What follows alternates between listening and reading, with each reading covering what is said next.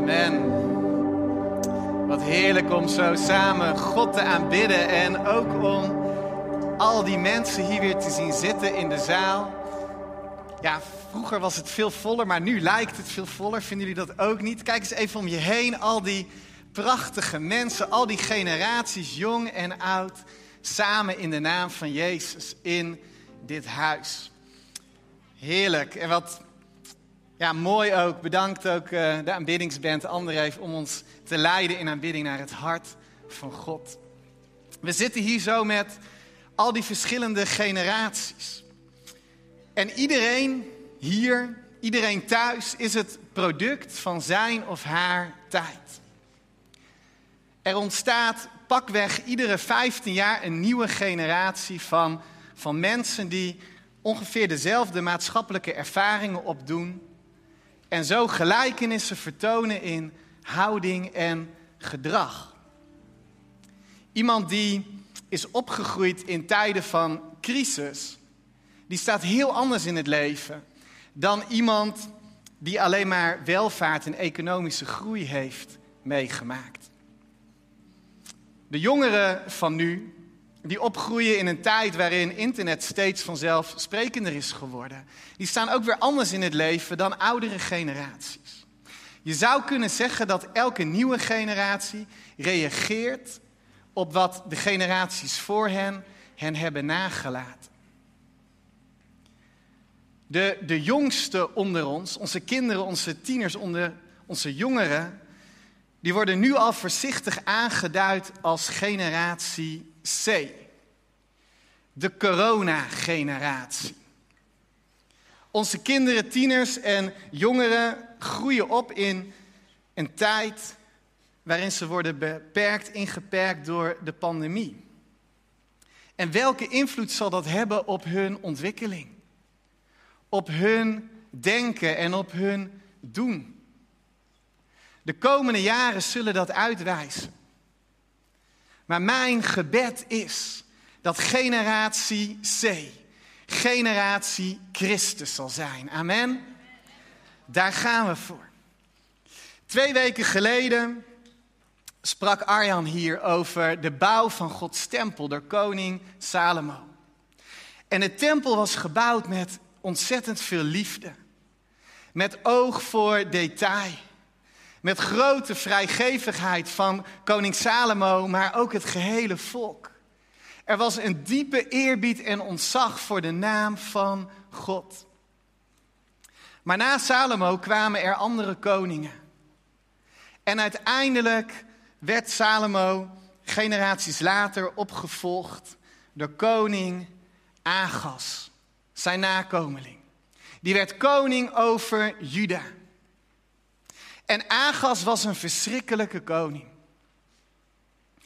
Agas die sloot deeltjes met corrupte heidense koningen. Hij liet nieuwe afgod, afgodsbeelden bouwen in zijn land. En hij offerde zelfs kinderen, zelfs zijn eigen zonen, in het vuur van de moloch. Agas hield geen rekening met God. En de tempel, het huis van God, betekende daarom ook niets voor hem. Zo liet hij de tempel leegroven van al het goud en al haar kostbaarheden, om daarmee verkeerde, slechte bondgenoten af te kopen. Hij verving het altaar, het brandofferaltaar voor de Heer met een, een heidens offeraltaar voor zijn afgodendienst. En hij liet de deuren van de tempel sluiten. Door te breken met de God van Israël, de God van Abraham, Isaac en Jacob, de God van zijn voorvader David, kwam er oorlog in Juda. En tegen de tijd dat Agas stierf, was het dan ook één grote puinhoop in het land. En dat is het moment dat Agas wordt opgevolgd door zijn zoon. Door Hiskia. Een volgende generatie treedt aan. En aan Hiskia de taak om te reageren op datgene wat de vorige generaties aan hem hebben nagelaten. Hoe gaat hij als vertegenwoordiger van een nieuwe generatie hier mee om? Wij staan voor een nieuwe tijd.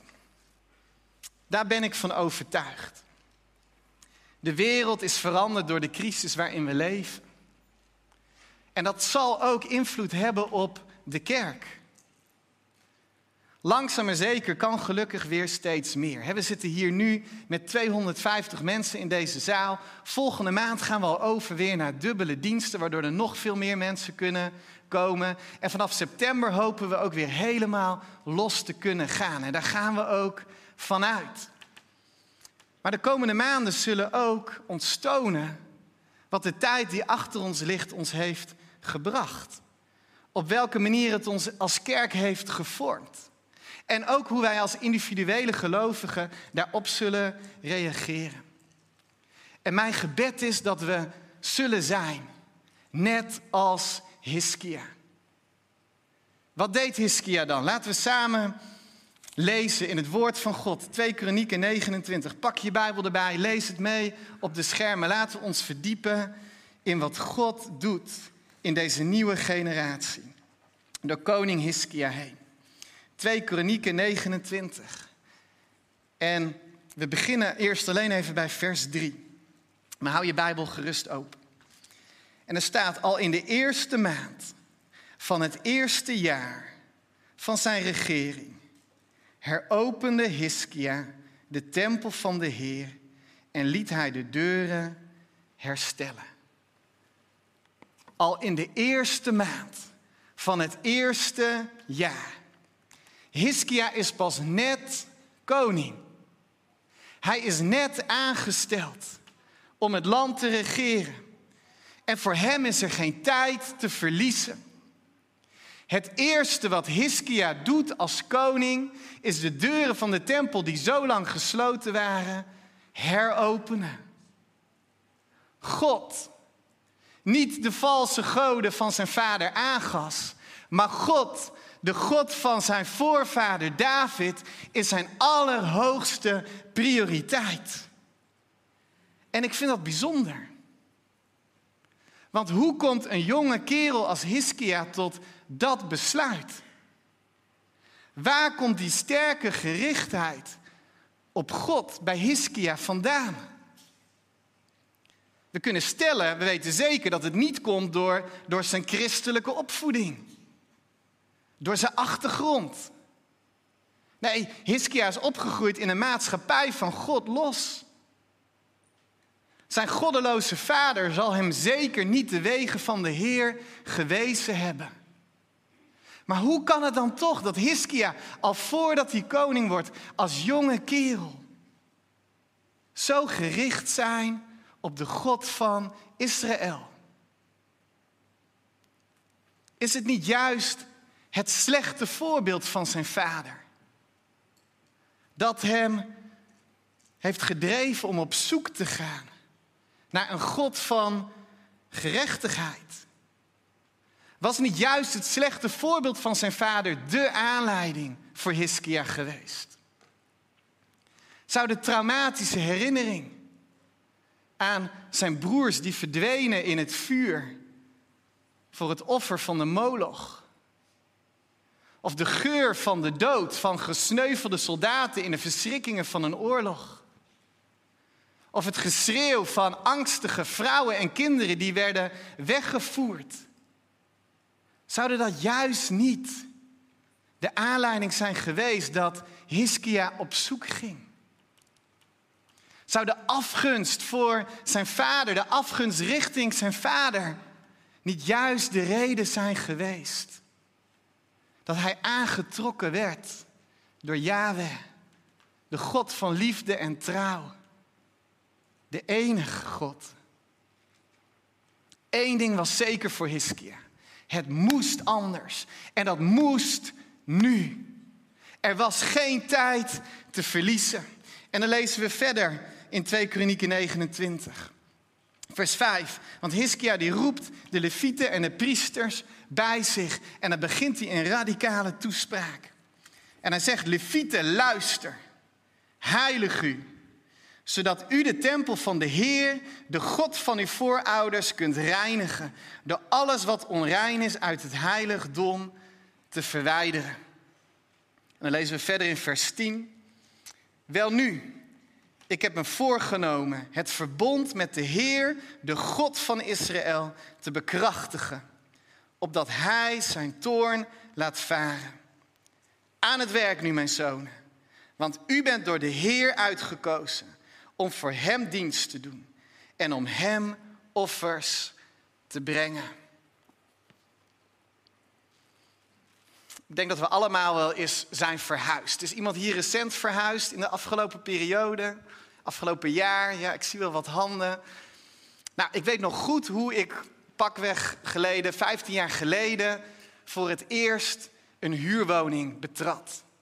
Ik had lang moeten zoeken, maar ik weet nog goed hoe ik die woning aantrof. Natuurlijk, iedereen heeft een eigen smaak. Maar de bewoners voor me die waren echt best wel heftig. Alles in huis was paars. Het behang was paars, het zeil op de vloer was paars en zelfs het plafond was licht paars geverfd. Je geloofde die, maar het was echt waar. En het was geen heldere kleur paars. Nee, het was ook nog eens vergeeld door overmatig nicotinegebruik. En daardoor rook het daar ook absoluut niet fris. En ik dacht, voordat ik hier ga wonen, moet het huis eerst schoon zijn. En ik begon behang te krabben en er bleken zeven lagen behang over elkaar geplakt te zijn. Liters verf gingen er doorheen. Er moest een nieuwe vloer in, maar ik zou er niet gaan wonen voordat het huis schoon was. De tempel waar Hiskia het hier over heeft, was ooit het huis van God geweest. Maar inmiddels was het besmeurd en bevlekt geraakt door de schandelijke praktijken van koning, Hiskia, eh, van koning Agas en zijn generatie. De mensen hadden zich van God afgekeerd. En er was daardoor scheiding ontstaan tussen God en het volk. Maar Hiskia die wil nu het verbond herstellen. Het verbond van het volk van God met hem. Het was zijn diepe verlangen dat God weer zou wonen onder de mensen. Het was zijn verlangen dat God weer intrek zou nemen in zijn huis en dat zijn aanwezigheid en zijn tegenwoordigheid het huis opnieuw zouden vervullen. Maar daarvoor moest het huis eerst schoon zijn. En daarom roept Hiskia, de levieten en de priesters bij elkaar. En hij stelt ze aan, hij roept ze voor de taak waar God ze ooit al voor geroepen had.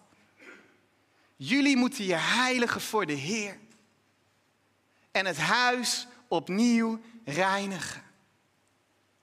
En dat was geen eenvoudige klus. De levieten namen 16 dagen de tijd om heel nauwkeurig alle onreine voorwerpen uit de tempel weg te halen. Om er zeker van te zijn dat ze er geen één vergaat. Om, om ont, uh, voorwerpen die ontreinigd waren opnieuw te reinigen voor de Heer. Om het altaar van God terug te brengen in haar oorspronkelijke staat. En toen de Levieten na 16 dagen daarmee klaar waren, toen bracht de koning Hiskia en het gehele volk offers aan de Heer om de relatie tussen hen en God te herstellen. Duizenden offers. Er werden zoveel offers gebracht dat er te weinig priesters waren om, om al die dieren te vullen. En ze hadden de hulp van de levieten nodig, zoals in vers 34 staat, om het werk gedaan te krijgen. Eén groot offerfeest. Het hele volk was opnieuw gericht op God. En met alles wat in dat moment gebeurde, door dat alles heen, klonk één geluid. Heere God, wij willen U. Wij willen dat U opnieuw uw plek inneemt in ons midden. Wij willen dat U opnieuw uw intrek neemt in dit huis. Het verlangen van het volk was helder. En de deuren van, van dit huis gaan de komende maanden ook weer open. Ja, natuurlijk, we zitten er nu al met best wel veel mensen, maar vanaf september gaan we weer helemaal open. Dit huis wordt de komende maanden opnieuw een plek van ontmoeting met onze Heer en God. En daarom moet ook dit huis schoon zijn. Maar wij maken niet schoon met zeep. En wij maken ook niet schoon door het brengen van offers. Nee, wij leven in een nieuw verbond. Jezus heeft aan het kruis van Gogolta het ultieme offer al gebracht. Het kostbare bloed van Jezus heeft ons allen schoongewassen. En daardoor is er geen afstand meer tussen God en ons. Dit huis kan een geestelijk huis van God zijn. Als Jezus hier te vinden is. Want Jezus is onze verbinding tot God.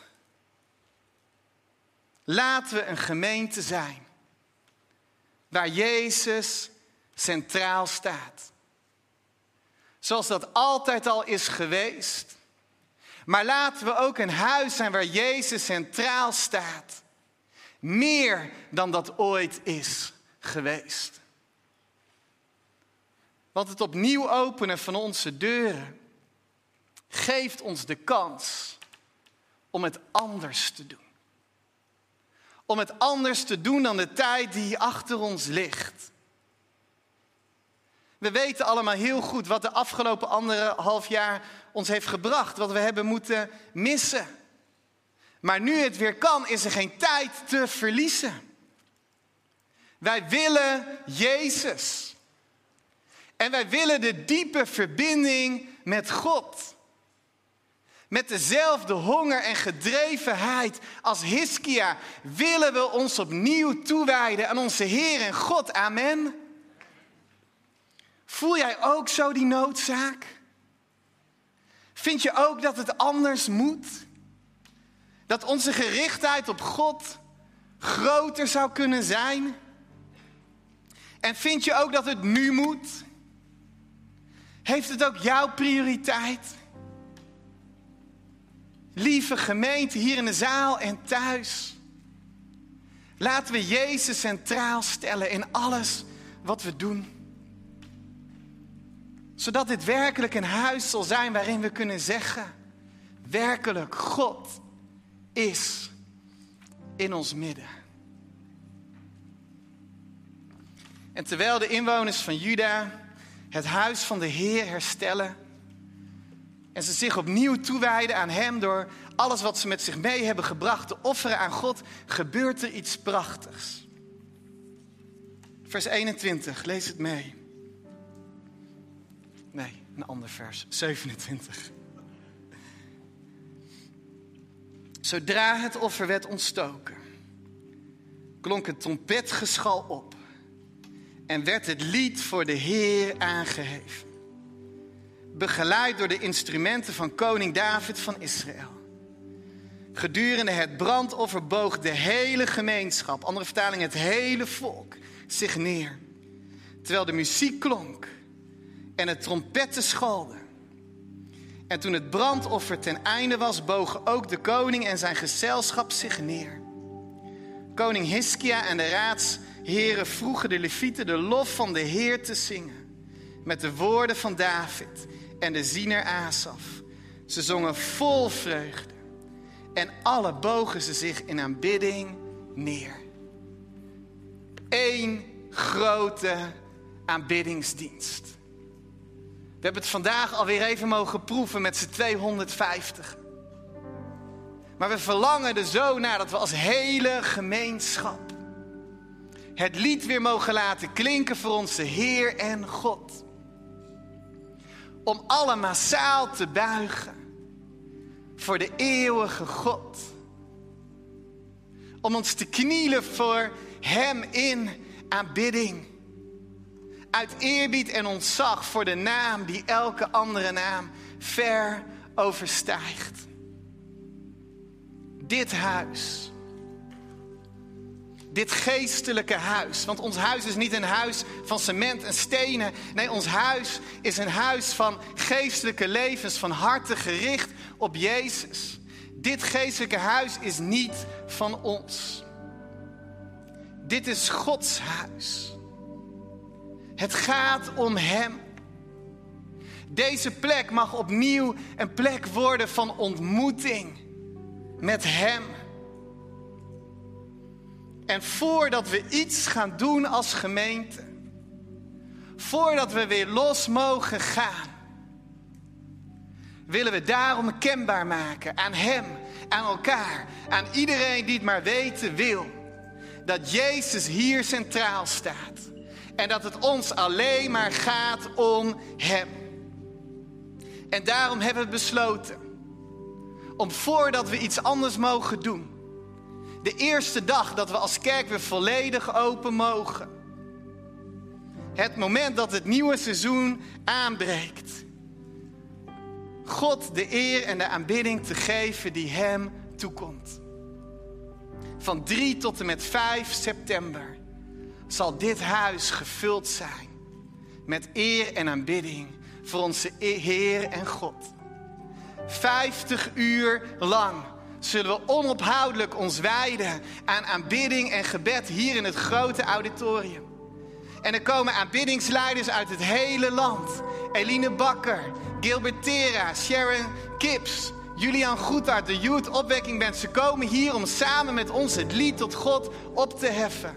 En geestelijke leiders uit, uit deze stad, maar ook uit dit land zullen komen om ons te leiden in gebed. En natuurlijk ook onze eigen muziekteams en onze eigen gebedsleiders zullen daarin een belangrijke rol gaan spelen. Maar iedereen zal weten dat in dit huis het draait om Jezus. Dat het gaat om God alleen. Hart voor het huis. Hart voor dit huis. Begint bij hart voor de Heer van het huis. De motivatie voor het bouwen van Gods huis is de liefde voor Jezus. Is onze diepe toewijding aan God. En Hij heeft jou uitgekozen. Hij heeft jou uitgekozen om Hem te dienen in dit huis. Hij heeft jou uitgekozen om offers te brengen tot eer van Hem. Mag Hij jouw tijd, mag Hij jouw geld, mag Hij jouw gaven en talenten, mag Hij jouw gebeden gebruiken en inzetten om in deze generatie een huis te bouwen tot eer van Hem. Om een huis te bouwen waar volgende generaties krachtig op kunnen voortbouwen waar generatie C krachtig op kan voortbouwen. Wil jij meebouwen tot de eer van onze Heer en God? Want in dit huis is Hij prioriteit. In dit huis staat Jezus centraal. In dit huis zullen wij de Here dienen.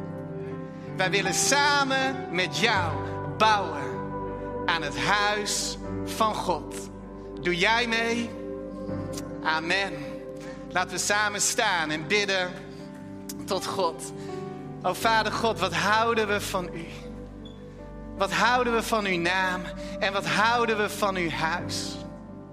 Wat houden we van uw huis? Heer, we bidden dat wij een huis zullen zijn. Dat wij een geestelijk huis zullen zijn waar u regeert.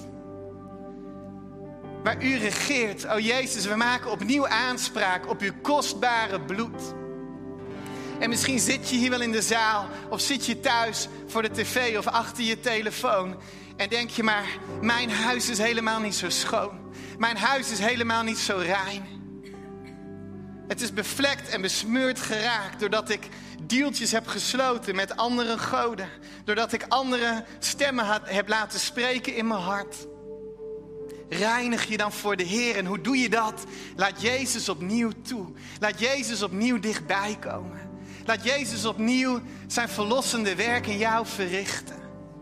Hij maakt je heilig en rein. Hij maakt je puur. Oh Jezus, op dit moment bidden we. Raak mensen hier aan in de zaal en thuis. Was ze schoon. Breng ze terug bij de Vader. Er is geen afstand tussen jou en God.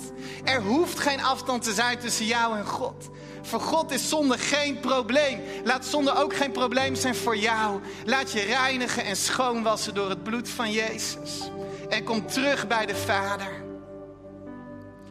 En we bidden dan, Jezus, als u hier centraal staat en u de middelaar bent tussen ons en de Vader, dat u, Vader, zal neerdalen met uw tegenwoordigheid, met uw krachtige aanwezigheid en dit huis zal vullen. We vullen dit huis niet met mensen. Het maakt niet uit of hier 250 of 1500 mensen zijn, als u er maar bent. Het gaat ons om uw tegenwoordigheid. Het gaat ons om uw aanwezigheid. Vul dit huis met uw heerlijkheid, met uw majesteit, met uw heiligheid, met uw kracht en liefde. O Heer, we bidden dat we massaal op onze knieën mogen gaan. En doe het ook maar gewoon nu in de zaal of thuis als je dat met me wilt doen. Om te knielen voor de allerhoogste naam en te zeggen, Heer, dit is uw huis. Wij zijn van u. Wij bouwen aan een geestelijk huis. En wij vernederen ons, verootmoedigen ons voor u. Zodat u uw plek kunt innemen. We leven voor de eer van uw naam alleen. En we bidden, Heer, herstel dit huis. Laat ons priesters zijn in dit huis. Om geestelijke offers te brengen. Om te dienen om het werk te doen wat gedaan moet worden. We wijden ons aan u toe en aan u alleen, de Heer van ons huis. Halleluja. Amen.